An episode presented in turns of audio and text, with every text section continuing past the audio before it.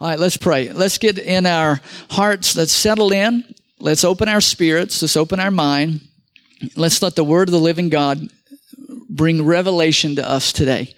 Father God, we thank you for your word. Thank you that it is life giving. I just thank you, Acts chapter 6 and verse 7, that your word increases and that the number of disciples multiply in this congregation. Father, I thank you, Psalm 81 and verse 10, as I open my mouth wide today, you fill it with your words.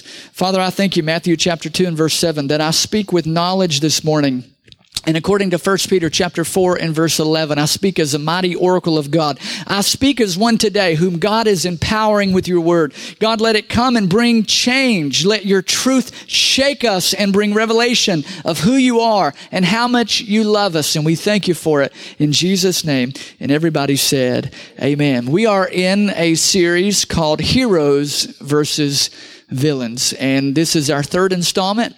We have one more week next week, so if you have missed a couple of these series, uh, we will uh, pull this back up on, and uh, review this a little bit. And you can check these out online. We put all these messages online. Heroes versus villains, because it ain't over until it's over. How many of you have ever said that? It ain't over until it's over. If you've watched any Tennessee football this year, you understand sometimes it ain't over until it's over. And uh, some of those games have been not so fun to watch. Some of the Tennessee games have really inspired inspired me to really honestly never give up. You're down 20 points in the fourth quarter and you come back and win on a four second play. It encouraged me and, and it spurred me on that, you know what? It ain't over until it's over. And we should never give up. Just look at your neighbor and say, don't ever give up. Come on, just encourage them. Don't ever give up. So heroes versus villains. We've been talking about the villains that we all face. We've been talking about the things in our life uh, that are, are meant to tear us down. And we believe that Jesus is our hero. We believe that he is coming again to eradicate evil. And we believe that He is going to save the day.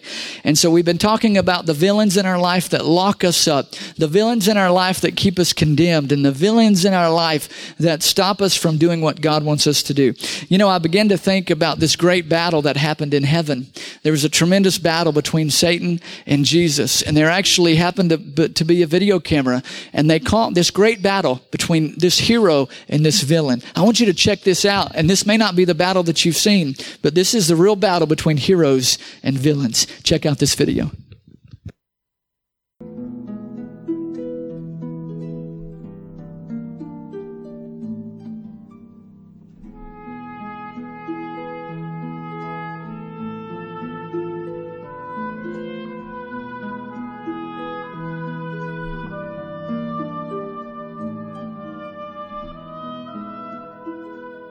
I am so glad we're having this competition. Finally, everyone's going to know that I am the best programmer. I did Facebook, Google, NSA, healthcare.gov.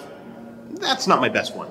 Well, the last time we were here, I saw you fall as lightning from heaven. This is my beloved Son. Listen to him. I am the righteous judge. The contest for the best software developer will begin. On your mark, get set go.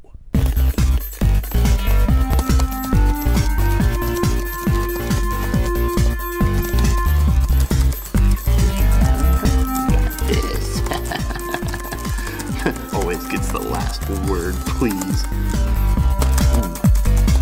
It is written. It is written. It is said.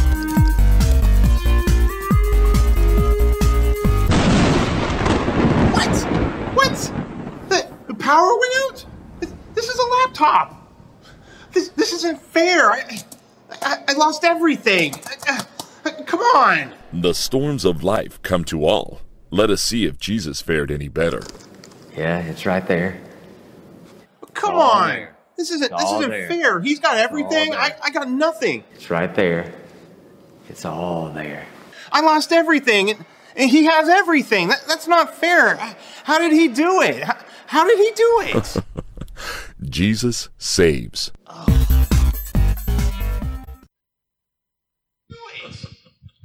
Jesus saves. Oh, come on. Isn't that great? Jesus saves. How many of you will get that driving home? How many of you knew the devil invented Facebook? Come on, man. Now we know the truth. Amen. But we, we all have this image of heroes and we all have this image of villains and we all have this image of good versus evil. And we know there are real struggles in life, things that we, we deal with. When you watch these movies with heroes and you watch the movies with villains, no one really gets hurt. There's really no harm. There's no emotional baggage. There's no injury. But in life, how many know there are real casualties? In life, there is real pain. There is real bad in our world and real evil. And so we want to surrender to Jesus, who is our hero. Let's open our Bibles to 1 John chapter 4. And we're going to just jump into verse 4 just for time's sake. 1 John chapter 4. This is one of the best passages in all the Bible. Growing up, my mother instilled this in me, and it still blesses me today. 1 John chapter 4, and let's look at verse 4. When you got it, say, oh yeah. All right. If you don't have your Bible, say, oh me. Okay, that's more like it. That's what I thought. Look at 1 John chapter 4 and verse. Let's jump down to 4, Jared, if you can, just for time's sake. But you belong to God. See, this is a great thing. When I'm a child of God, when I surrender to the Lord, I am a child of God. There's a very popular Christmas song. And, and I used to work at the mall and I worked in jewelry. I sold diamonds and watches and all that kind of stuff. And every Christmas they would play this song. And it was this lady singing, We're all God's children. We're all children of God. And every time I would hear that song, I would want to run and jump into a trash can because we are not all children of God. We are all God's creation. Everyone in this room, you are a creation of God. But the Bible plainly says, To him who believes, to the man or woman who believes, God gives you the power to become a child of God. You are not automatically a child of God. We are all creations of God. That's why we need to invest and invite and include, and that's why we must be about the Father's business. And that's what our job is, ladies and gentlemen, is to tell people how they can become a child of God. But when you surrender to Jesus and make Him Lord of your life, you belong to God. I man, that is so powerful. I love it. I love it. I love it. It says, my dear children, you've already won a victory. You have already won a victory. I'm not trying to win the battle. Man, I love uh, growing up in church. I would go to church with my grandmother, and she went to a very traditional denominational church. And there was always this one old brother that would stand up and he'd go, Saints, pray for me. I've been fighting the devil all week. And, uh, and, you know, I didn't know any better, but he just been, I've been fighting the devil all week and, and I'm trying to win the battle. And now, knowing what I know about the Bible, stop fight. Number one, put your teeth back in. Can I have an amen? Number two, stop fighting the devil all week and let Jesus be your victor. You know, he said, I've been running from the devil all week. Well, that's your problem. The Bible says you submit to God, resist the devil, and he will flee. I'm not running from the devil. When I submit to God and resist the devil, he will flee from me. Come on, can I have an amen out there? That's good preaching. You know, and hey, check this out. The degree that you submit to God will be the degree to which you can resist the devil.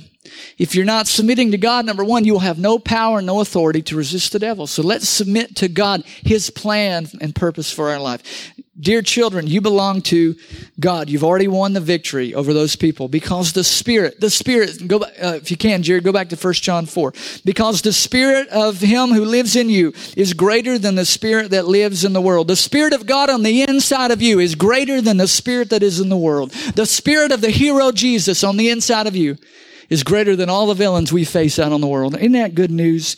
So we began to just walk through some things about fighting these villains. We begin to talk about the struggles that the apostle Paul had. You have to hear this message in context of the apostle Paul. Before Paul became a Christian, he was a Christian killer. He was a persecutor of the church. He would run into meetings like this and drag people out by their hair and throw them in jail. He would say, kill that person because they followed Christ. So I want you to, to, with that reference in mind, we have to view these points because how did Paul overcome the villains in his life? And when Paul would kneel down to pray, how did he get past the guilt of his past? When he would, when he would go to pray for someone to be healed, how did he get past the torment in his mind of all the pain and suffering he had caused for other people. And the Bible gives us some really good points about that. So I gave you really vital roadmaps to defeating your villains. Check these out. You'll see all three on the screen. Number one, recognize the battle is real. Ladies and gentlemen, we're in a battle. We're in a fight. The, the, the best thing Satan can do is convince you that there's no fight, you're not in a battle, there's no such thing as spiritual warfare. Now, spiritual warfare is not a word we hear a lot in this culture. How many know back in the 80s and 90s, everything was spiritual warfare? Well, I'm coming to church today and my, my chair won't close. It's spiritual warfare. You know, we need to cast the devil out of the chair. I mean, the chair does not have a devil. Can I have an amen? And so, but we've got to recognize the battle is real. Satan is having his way with the people of God because we are asleep and we do not realize we're in a fight. Listen, mom and dad, you're in a fight for your kids. Listen, brothers and sisters, you're in a fight for your family. And we've been sitting by passively for far too long, letting Satan run wild and do whatever he wants to do, steal, kill, and destroy because we've been asleep and we've not realized we're in a battle. 1 Peter 5 8 says, You have an enemy. And he walks around like a roaring lion, seeking whom he may devour. Listen, I'm not going to be a whom that he devours. Can I have an amen out there? So we got to recognize the battle is real. Number two, got to remember to forget. Remember to forget. This is our review. Look at your neighbor and say, What was your name again? we got to remember to forget. When Paul would pray and seek God, he had to remember to forget his past failures. He had to remember to forget all the negative things that he'd done in his life, or he could never move on with God. Number three, we've got to reach for the right weapon. We got to reach for the right weapon. And we begin to talk to you about the weapon of addiction. How many of you know someone who has struggled mightily with addiction? I mean, we all do. So I feel like the Lord gave me a specific formula to overcome addiction. God will set you free by grace and faith alone. God can set you free if it's drugs, if it's prescription medicine, if it's alcohol, if it's food. Do you know that you can be addicted to food? Come on, anybody say amen out there. If you can be addicted to uh, being dependent upon other people, there's all kinds of addictions. There's uh, obviously the addiction of lust. I mean, there's all kinds of addictions. God can set you free from cocaine in a moment, but you may have to do some things to stay free. God may set you free and deliver you. Joseph shared his testimony last week. He was instantly set free from alcohol, instantly set free from prescription drugs, but he had to move out of the city. God may set you free, but you may have to do some things to stay free. Check out the formula here for addiction. Look at what I felt the Spirit of God dropped in my heart. I'd never heard this, never seen it, and never read it anywhere. I felt like the Lord gave me this specifically. Number one is acceptability. This is how we absolutely win over addiction. Acceptability. Accept there's a problem. And if you're in here today and you're not struggling with addiction, you know someone that may be addicted and overcome. It may be running someone's marriage. It may be running someone's family. It may be running someone's career. I talked to a young man just last week that was fired from his job because of a drug test. How many know we need to accept we have a problem? And not only do we accept, Brother Rick, that we have a problem, we accept that God wants us free. So many people, when they're wrapped up in this addiction and this struggle, they don't ever come to the terms that God really wants them free. Number one, accept that what you're addicted to is harmful to you, hurting your family. How many know our choices are not made in a vacuum? My choices affect my entire family. Number two is accountability. And we give you some guidelines. They need to be on another spiritual level than you are if you're going to be accountable. They need to be of the same sex unless it's your spouse. They need to um, be, they need to have a consistent track record of confidentiality. I don't want to tell Bob something and Bob get mad at me and put all my stuff on Facebook. I mean, that's not good for our relationship. And so they need to be on another level uh, with God of where you want to go. And they need to be a mature follower of Christ and they need to be able to help you. Can I tell you something real quick along these lines? Don't share your problems with people that can't help you. Do not share your problems with people that cannot help you. It's not helpful. It's not going to be beneficial. Find someone godly that can help you and then share some things and, and be accountable. We talked about light exposing darkness and Satan can't hide in the light. And then accessibility. So number one, acceptability. Number two, accountability. Number three, accessibility. The Bible says in Matthew 5, if your right hand offends you, cut it off. Meaning if the TV offends you, throw it out. Meaning get away from the city. Joseph had to move out of Nashville to separate himself. You've got to limit your accessibility to the thing that you were addicted to. Now, I want to jump in today to some new ground. Are you ready? I want to jump in today on another villain that we all face from time to time. And this is the villain of depression and discouragement. Now I know that between Sunday mornings, between 10:30 and 12, nobody fights discouragement and nobody fights depression in this house. But from time to time we all face depression, we all face discouragement. So how do we deal with the enemy, the villain of discouragement. How many know depression is a real thing? You know, depression is a real legitimate struggle. Discouragement is a real legitimate thing. And there's some physical things that go on in our bodies that can contribute to that, which is why it's important to eat right. Oh, can I have an amen from Samantha? Come on, amen. How many know bad food, bad mood? Oh, come on. Y'all don't like that. They're not liking this preaching, Rick. That's why it's important that we eat right. That's why it's important that we take care of our bodies because a lot of what we do, and there's a lot in our bodies that can contribute to discouragement, depression.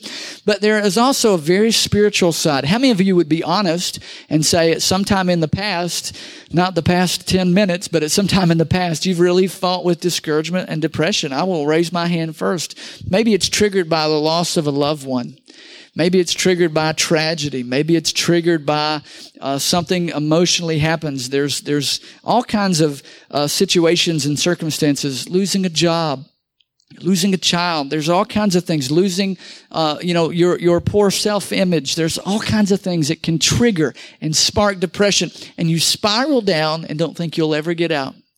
And you begin to accept that you're just depressed. You begin to accept that you're just dealing with depression. Well, I want to tell you that by the authority of the Holy Spirit, that God has more in store for you than just having to deal with depression the rest of your whole life. Now, I'm not saying it's going to be a light switch. Uh, I'm not saying it's going to just happen overnight, but God has a plan to help you overcome uh, depression and discouragement, and it is a legitimate battle. Look with me at Proverbs chapter 13 and verse 12. Check this out. Let's look at God's word. So we, we talked about the weapon of addiction.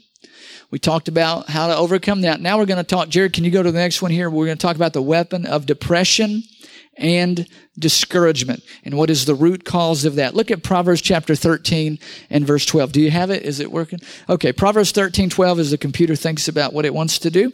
Listen, it says, hope deferred makes the heart sick. Hope deferred makes the heart sick. Hope deferred makes the heart sick. But a dream fulfilled is a tree of life. There is something in our innate character and something in our nature that we want to hope. And when we hope and when we hope and when we hope and when we're let down and let down and when we're let down and when things don't work out and we don't see the, the movement, we don't see the progress, the Bible says in Proverbs 13, 12, it makes the heart sick. Hope deferred makes the heart sick. But it says a fulfilled dream is a tree of life, meaning that along the path of God, we need to see some victory every now and then. Along the path of God, we need to be around people that can help us see that God loves us and has a great plan for our life.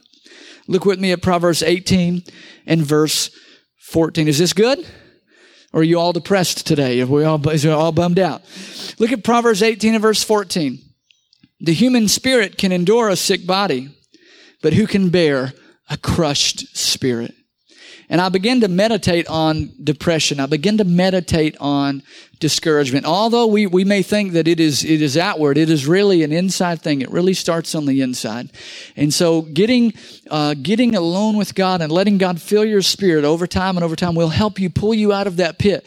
It, sometimes the light switch just flips and the depression, discouragement is gone, but many times it's a process and God wants to walk you through that. What I, I feel this very strong. You got to do the next right thing. You got to make the next right decision. You got to continue to do what you know to do. And I think back to some folks in the Bible that had to walk through those very same things. You gotta, if you've made bad decisions and you're in a place of darkness and you're in a place where you haven't seen a lot of victory, continue doing what you know to do. Make the next right decision and God will lead us in that. Look at this PowerPoint for life. This is so true. You'll, you'll agree. Satan will often exploit or exaggerate the situation. He'll take advantage of someone who is depressed at a point of weakness. Why do you think Satan comes to you when you're weak and depressed? Because it's a point of weakness. Satan will often exaggerate situations and he'll often come to you and, and he will take advantage of you because that's his plan.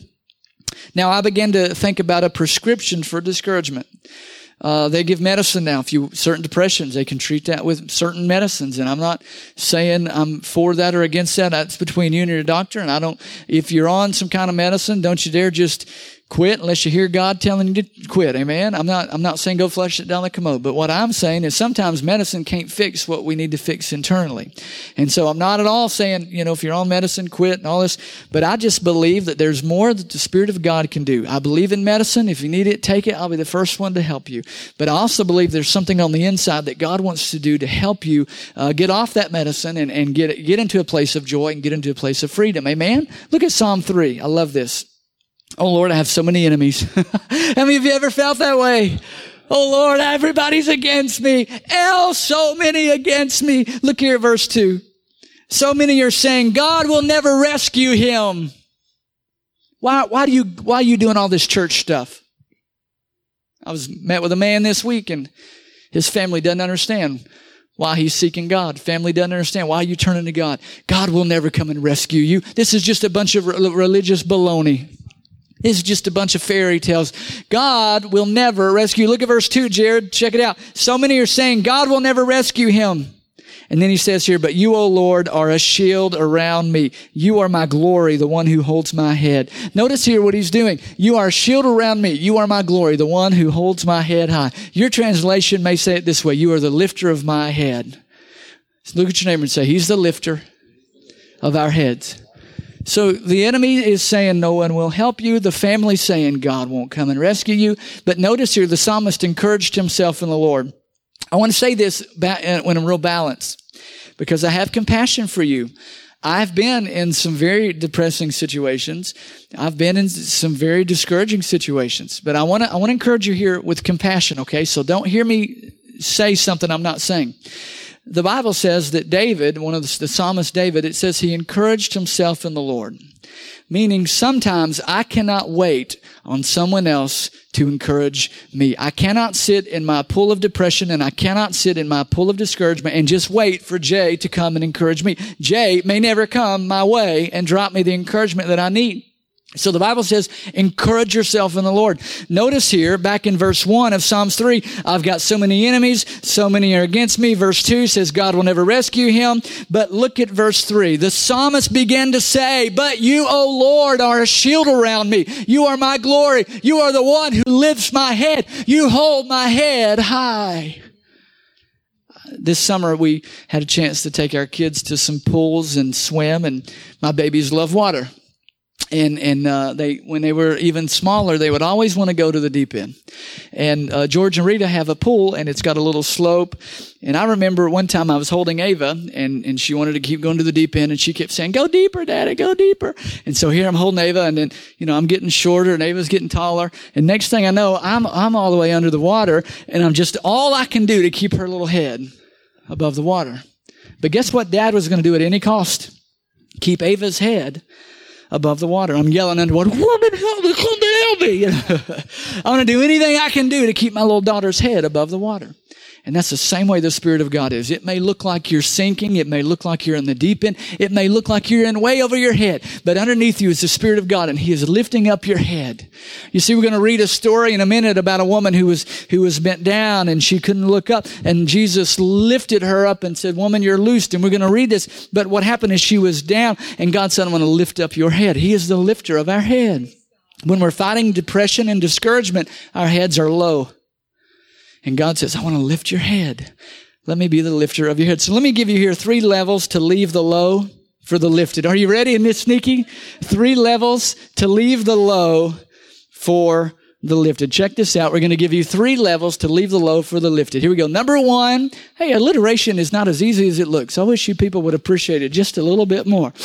Number one, be around the lifted. Check it out, Jared. You'll see it here. Number one, be around the lifted. That's why, ladies and gentlemen, you need a church like this. You can't be around negative nanny all the time. At some point, you got to get around Susan Mills, who's encouraging. Can we encourage Susan Mills this morning? Come on. You got to be around the lifted. If you're ever going to get out of the pit, you got to get with someone who has been in the pit and is now on the other end of the pit. You've got to be around the lifted. Be around those that are encouraged. Be around those that are joyful. Now, I know, I know when you're all bummed out and you're in a bad mood, the last place you want to come is here.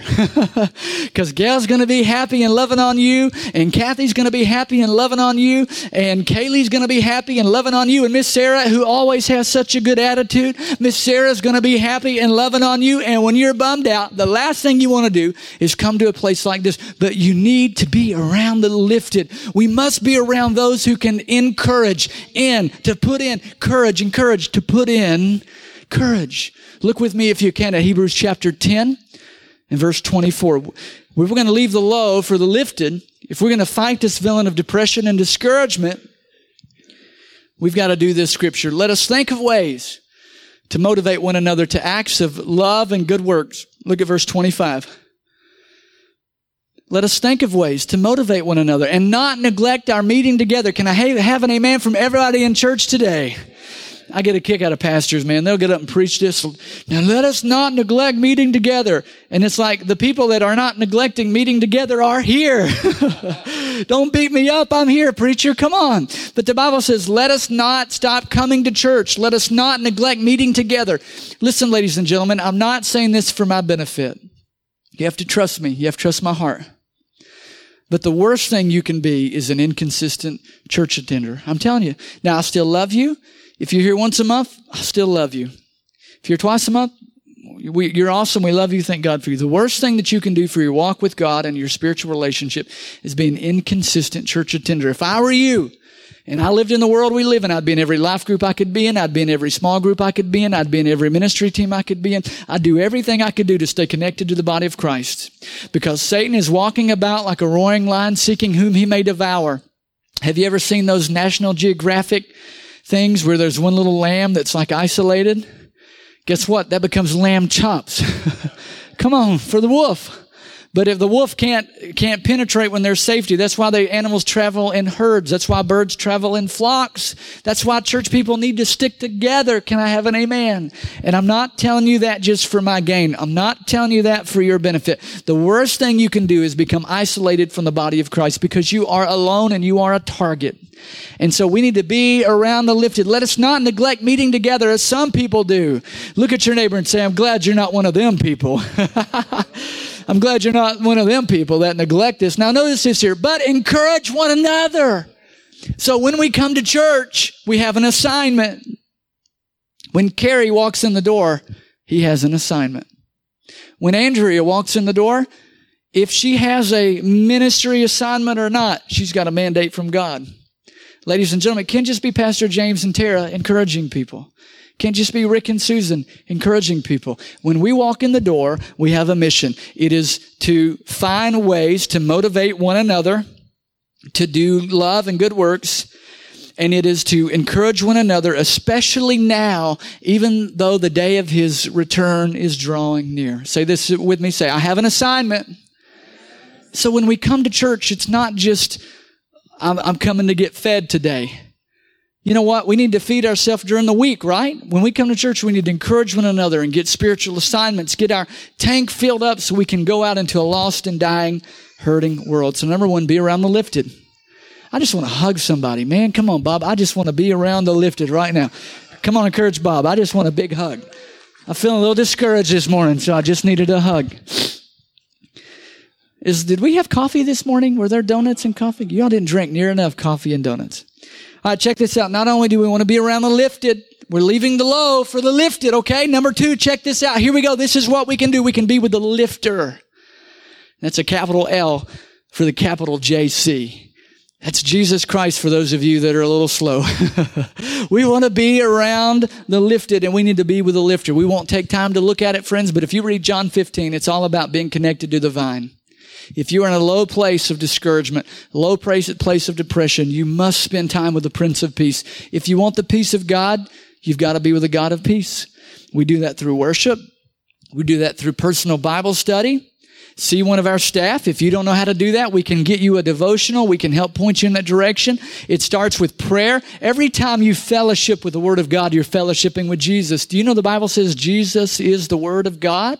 John 1 1, in the beginning was the Word. The Word was with God. The Word was God. John 1 14, that Word became flesh and dwelt among us.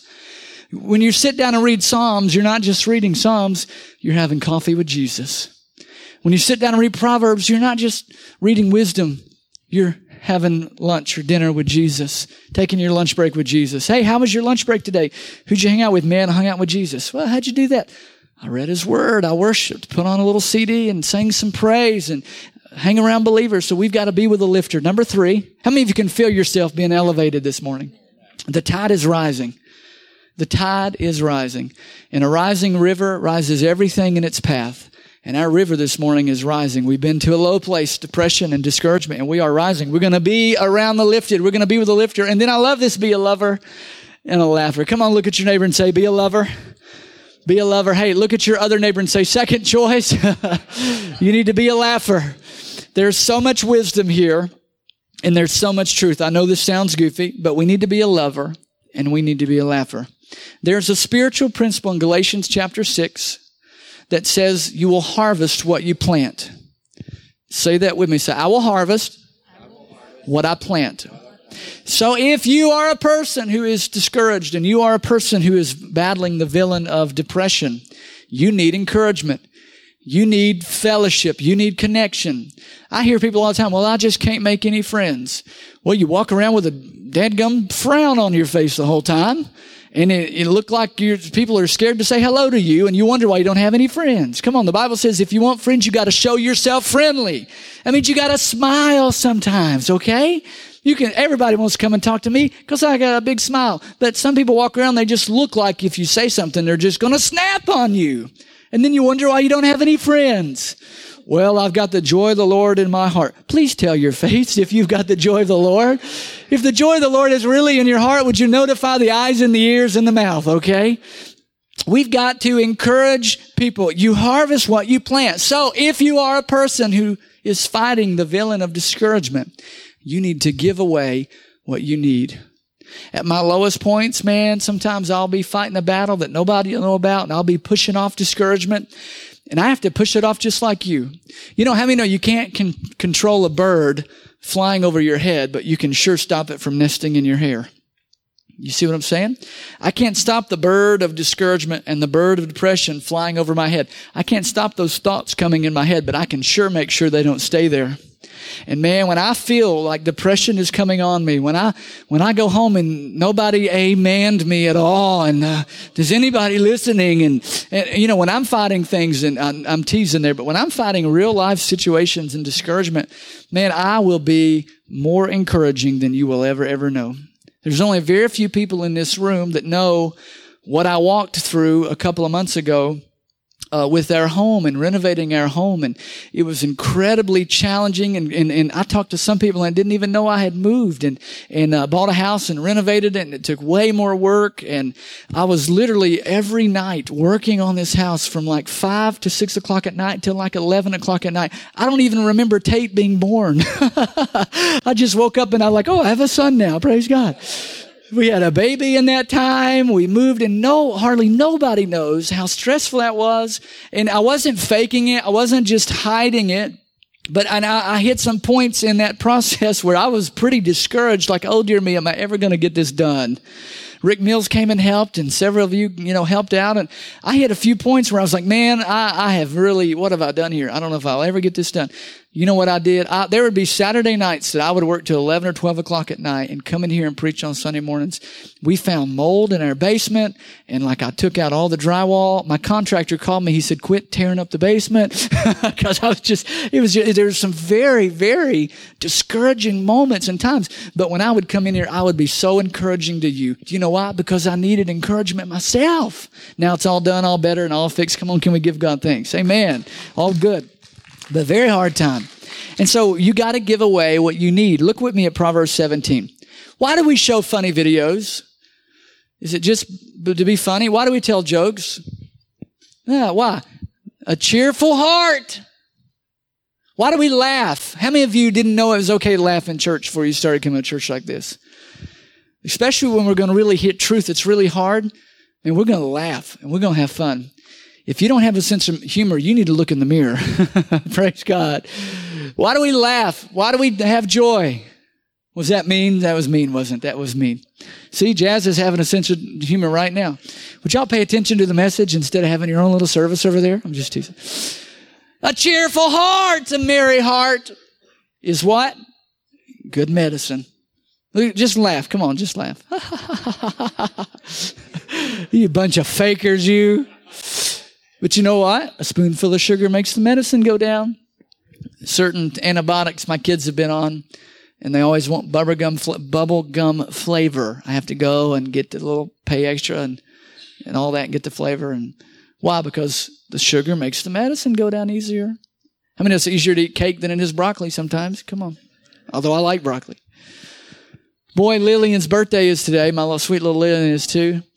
I bet she ate a whole can of icing yesterday. Man, we are terrible parents. Terrible. it's all George's fault. He made a really nice cake. When all, but uh, anyway, say it with me. Ready? Let's read together. Ready? Read. A cheerful heart is good medicine, but a broken spirit saps a person's strength. There have been times in my life where I've been discouraged, times in my life where I've been depressed, and I will strategically go and buy the best Christian comedian that I can find. Notice Christian comedian. Let me say that again for those of you that are not listening. Christian comedian, okay? I will watch the best. I'll put on that little lady. What's her name? Chandra Chandra Pierce or whatever. Johnny W is awesome. There's a thing called the Apostles of Comedy.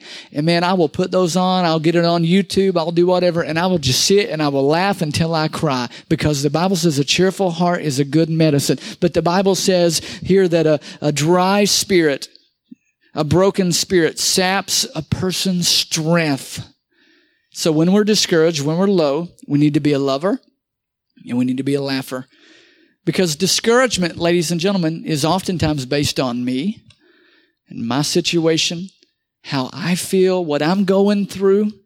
And so if you will get your mind off of you and put your mind on someone else. Hebrews chapter 10. Let us think of ways to encourage one another. Let us think of ways to motivate to good love. If I'll get my mind off me and put my mind on Gail, if I'll get my mind off me and put my mind on Angela, how I can bless her and be a blessing. If I'll get my mind off me and put it on my family, how can I serve my family? How can I make my wife uh, a, a better home? How can I invest in my kids? If I'll get my thinking off of me, it's amazing how free you become because you begin to invest and think of other people. Because discouragement and depression oftentimes deal with me and my situation and my circumstance. And so if you are depressed and if you are discouraged, man, go and be a blessing. This weekend, our women are going to a, a violence, a domestic violence shelter. So proud of Gail and Sabrina and Tara Lawson and Kaylee Powers. Come on, encourage these ladies for setting all this up. They're going to go minister to about 30 ladies and children. They're taking them dinner. They've got them welcome packs. I'm going to go with a wig on and a little makeup makeup around my face because I want the dinner that they're serving. They're taking 30 to, to 30 women who are down and out and who are not uh, in a good place. And I'm t- if you are a woman in here and you are fighting with discouragement and you're fighting with depression, you need to be at that outreach. Come on, can we give God thanks? Because you harvest what you plant. And so I'm giving you the key to leave the low for the lifted. If you need joy, sow joy. If you need encouragement, sow encouragement. If you need peace, sow peace. Isn't that good news? So we've got the weapon of addiction. We've got the weapon for discouragement and depression. Last one we're going to talk about for just a few minutes this morning is the weapon of uh, illness and disease and physical sickness. And, and I don't have much time here. We could spend 12 to 15 weeks teaching on healing and, and God's, you know, will to heal. And so this morning, wherever you are, I'm not trying to just uh, talk you into something because if I talk Sabrina into something, somebody else can come along and talk her out of it. I'm going to show you just a snippet, just a tiny little portion in God's Word about what I'm calling the villain of physical illness and disease and sickness. And I want to just talk because this can be a real life challenge. This can be very discouraging.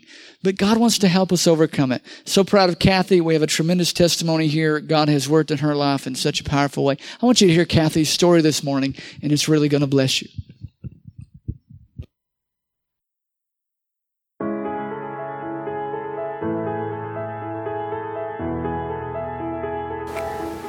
I'm Kathy Johns. I'm a proud grandma of five grandkids, and the Lord helped me get through a battle with cancer in 2012, I was having symptoms. Uh, called my doctor. She told me to get to the emergency room right away. I did. They sent me home, but made an appointment with an OB/GYN. Went to see him. Um, they actually immediately took me to the women's pavilion, put me in the triage center, and over the next eight to ten hours, I received three pints of blood transfusion. And uh, after that, we had a procedure done. Found out that I was riddled with endometrial cancer. Uh, we had surgery that should have been a one day surgery, but ended up being a three day hospital stay and a couple years of agony um, with numbness and nerve damage down my left side. When I went into recovery, I was supposed to get up and go home, but couldn't move my left side. Um, that was uh, unexpected, very hard. Excuse me. But over the next two years, I, I have recovered. I still walk with a bit of a limp, but um, I don't believe anyone can tell. Uh, it was very hard. It was stressful. Couldn't work during a lot of that time. Um, I did get back to work though, and uh, just kind of went through it.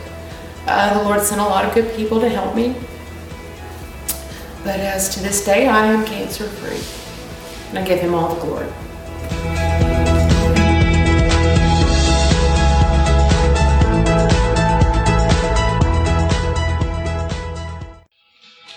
Come on, let's give God thanks. Kathy is totally healed, totally restored, and we thank God for that. And sickness and disease, friends, is a real, it is a real villain. It's a real thing that we need to look at and talk about. And I know, we all know when we start talking about this, our minds all go to the folks that we know, that we love and prayed for, that didn't receive their healing. And so today I'm not addressing that. I don't have an answer for that. But what I know is God's word is 100% true. And God's word and his will for us is to be healed and restored because Kathy's making a difference for the Lord. She's got an assignment on her life and she needs to be healthy to fulfill that assignment on her life. So the first thing we need to ask is we have a question. The question is, where does sickness come from? There's a lot of denominational teaching uh, that that says that God put sickness on you just to teach you something. But the question is, where does sickness come from? You'll, I've got this on the screen here. I think you'll see a couple of passages. So if we think that God made us sick, then what are we going to do to resist that sickness? If, if, so I have a question for you, Mr. Denominational brother that thinks that God made you sick to teach you something, or God made your kids sick to teach you a lesson, or God, God put this sickness on you to punish you for whatever reason. Well, have you ever taken medicine? Yes? Then you're going against the will of God.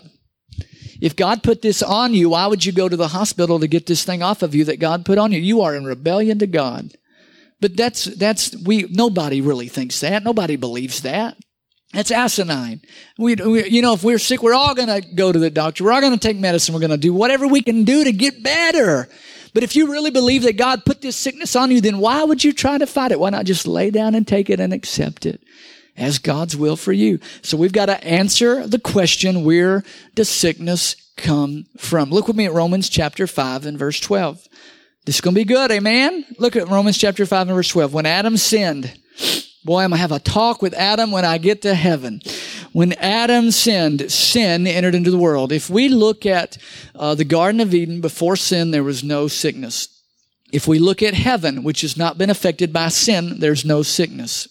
If we look at the life of Jesus Christ on the earth, while he lived around sin, he never sinned. And Jesus Christ did not deal with physical sickness. There are three areas we can see the perfect will of God. Number one is, is obviously in heaven. There's no sickness because sin was not in heaven. Number two is the Garden of Eden. No sin in the Garden of Eden. There was no sickness. Number three is the life of Christ. No sin in the life of Jesus. There was no physical sickness in the life of Christ. So it says here in Romans 5.12, when Adam sinned, sin entered the world. Say this to me. Say, sin came into the world. Look what came because of sin. The Bible says Adam's sin brought death. Before Adam's sin, there was no death. So because we live in a cursed, fallen world, we are exposed to death. We're talking about depression and discouragement. Did you know that you start dying the day that you're born? Don't you feel encouraged this morning? We start dying the day that we're born. The clock is ticking backwards. When Adam sinned, sin came into the world. It doesn't say God came into the world and brought death. What brought death? Wow, I'm a re- I'm doing a really good job teaching these people. What came into the world? Sin. What brought death? Sin. So that death spread to everyone because we are all products and children of sin, if you will. So we've got to answer the question very clearly. Sin came into the world. Because Adam sinned, death passed to all men. Satan caused the first man to sin. Death and sickness now originates with Satan. Did God cause Adam to sin? Who tempted Adam and Eve to sin? Satan. When Satan tempted Adam and Eve, it brought sin. What did sin bring? Death and all that goes with it. So we must trace sickness and disease back to the origin, which is Satan. And that's very clear in the Bible. Look at John 10 10. Love this. This is one of my favorite passages in all the Bible. The thief's purpose is to kill, steal, and destroy. I call this, this is the dividing line in the Bible. Look at your name and go, duh. this is the dividing line in the Bible. The thief comes to kill, steal, and destroy. That's the villain over here. Now we talk about the hero, Jesus Christ. It says, but Jesus said, my purpose is to give them life, a rich and satisfying, overflowing, abundant life. My purpose is to give life. Satan's purpose is to kill, steal, and destroy. This thief comes to kill, steal, and destroy. So if it kills, steals, and destroys, it's not of God. If it brings life and satisfaction and abundance, it's of God. Well, are you one of those health and wealthy preachers? It depends on your definition of prosperity. If you, if you say prosperity is having enough to pay your bills and to take care of someone else, absolutely. Call me a prosperity preacher. If you say it's to be healthy enough to fulfill God's will in your life, yes, call me a health and wealth preacher. But I believe here that the thief comes to kill, steal, and destroy. So anything that kills, steals, and destroys needs to be resisted. Anything that gives life and abundance and overflowing needs to be embraced and received. This is what the Word of God tells us. Now, I want to show you in the Bible an example of where sickness and disease is attributed directly to Satan. Look with me real quick at Luke 13. We're going to wrap this up. Luke 13. I want you to see this story. On the Sabbath day, Jesus was teaching in a synagogue. Teaching often precedes healing. That's why we teach before we pray.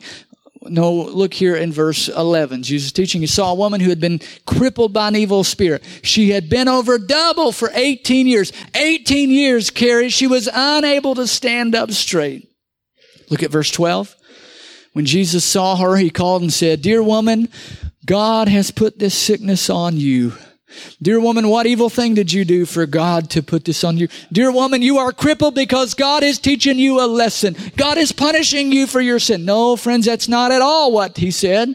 He said, Dear woman, you are healed of your sickness. Now look here, go with me back to verse 11. I want you to see this here, Luke 13. I want you to see something very clear back in verse 11. He saw a woman who had been crippled, say it with me, ready? By an evil spirit. Wasn't God that crippled this woman. She was crippled by an evil spirit. Now, going down to, back to verse 12, Jesus saw her, said, Dear woman, you're healed of your sickness, set free, made whole. Look at verse 13. Then he touched her, and instantly she could stand up straight. Oh, how she praised God. Another translation says, Woman, you are loosed from your infirmity. You are loosed from this sickness. So we can see here this woman was crippled by an evil spirit. This is clearly attributed to Satan. You know that Jesus began his ministry by healing people? Jesus could have began his ministry by doing anything that he wanted to do. But Jesus began his ministry by bringing health and healing to the people of God. He began by showing compassion. Look with me at Matthew chapter 4. Jesus began his ministry by demonstrating the will of God. Matthew chapter 4 and verse 23. Jesus traveled throughout the region of Galilee, teaching in the synagogue. And it says, announcing the good news about the kingdom. Announcing the good news about the kingdom. What is the good news about the kingdom of God? And it says, He healed every kind of disease and He healed every illness. When the kingdom of God manifests in our midst, we'll see healings of illness. We'll see healings of disease. And it says here, news about Him spread as far as Syria, and people soon began bringing to Him all who were sick. People began to bring to Jesus all the sick. And whatever, somebody say, whatever Say it like a middle school student. Come on, say whatever. What oh Denise, that was good. Come on, do it again. That was good. Say whatever, whatever sickness they had, whatever disease, if they were demon possessed or epileptic or paralyzed, he healed them all. He didn't just heal some, he healed them all. He was establishing the kingdom of God. Notice it said he went about teaching about the kingdom of God. When the kingdom of God is released and established in the earth, we'll see these sort of things. This is what I want to leave you with today. Look at this slide here, Jared's got four things, I believe, on it. Jesus came to do God.